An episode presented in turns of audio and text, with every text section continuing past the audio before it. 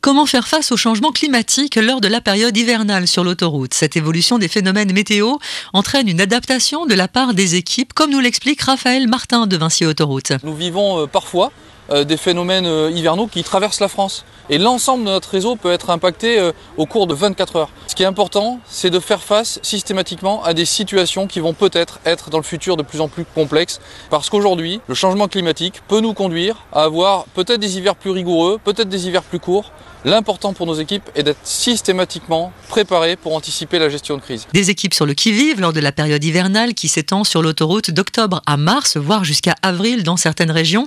Anticipation de la préparation du matériel et des équipes, parmi elles Éric Decroix, basé à Valence dans la Drôme, pour qui cette période spécifique a déjà commencé depuis longtemps. Elle a démarré depuis longtemps parce qu'il y a tous les entretiens à faire sur tout ce qui est lame, camion, saleuse.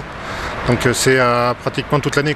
Remettre en état tout ce qui ne va pas pour rattaquer justement une autre, euh, une autre saison. Il y a des remises à niveau en fait et oui, tout est prêt. Des équipes prêtes à intervenir jour et nuit, aussi bien de façon préventive, avant un événement de froid, que de façon curative pour sécuriser les voies lorsque les chutes de neige se produisent.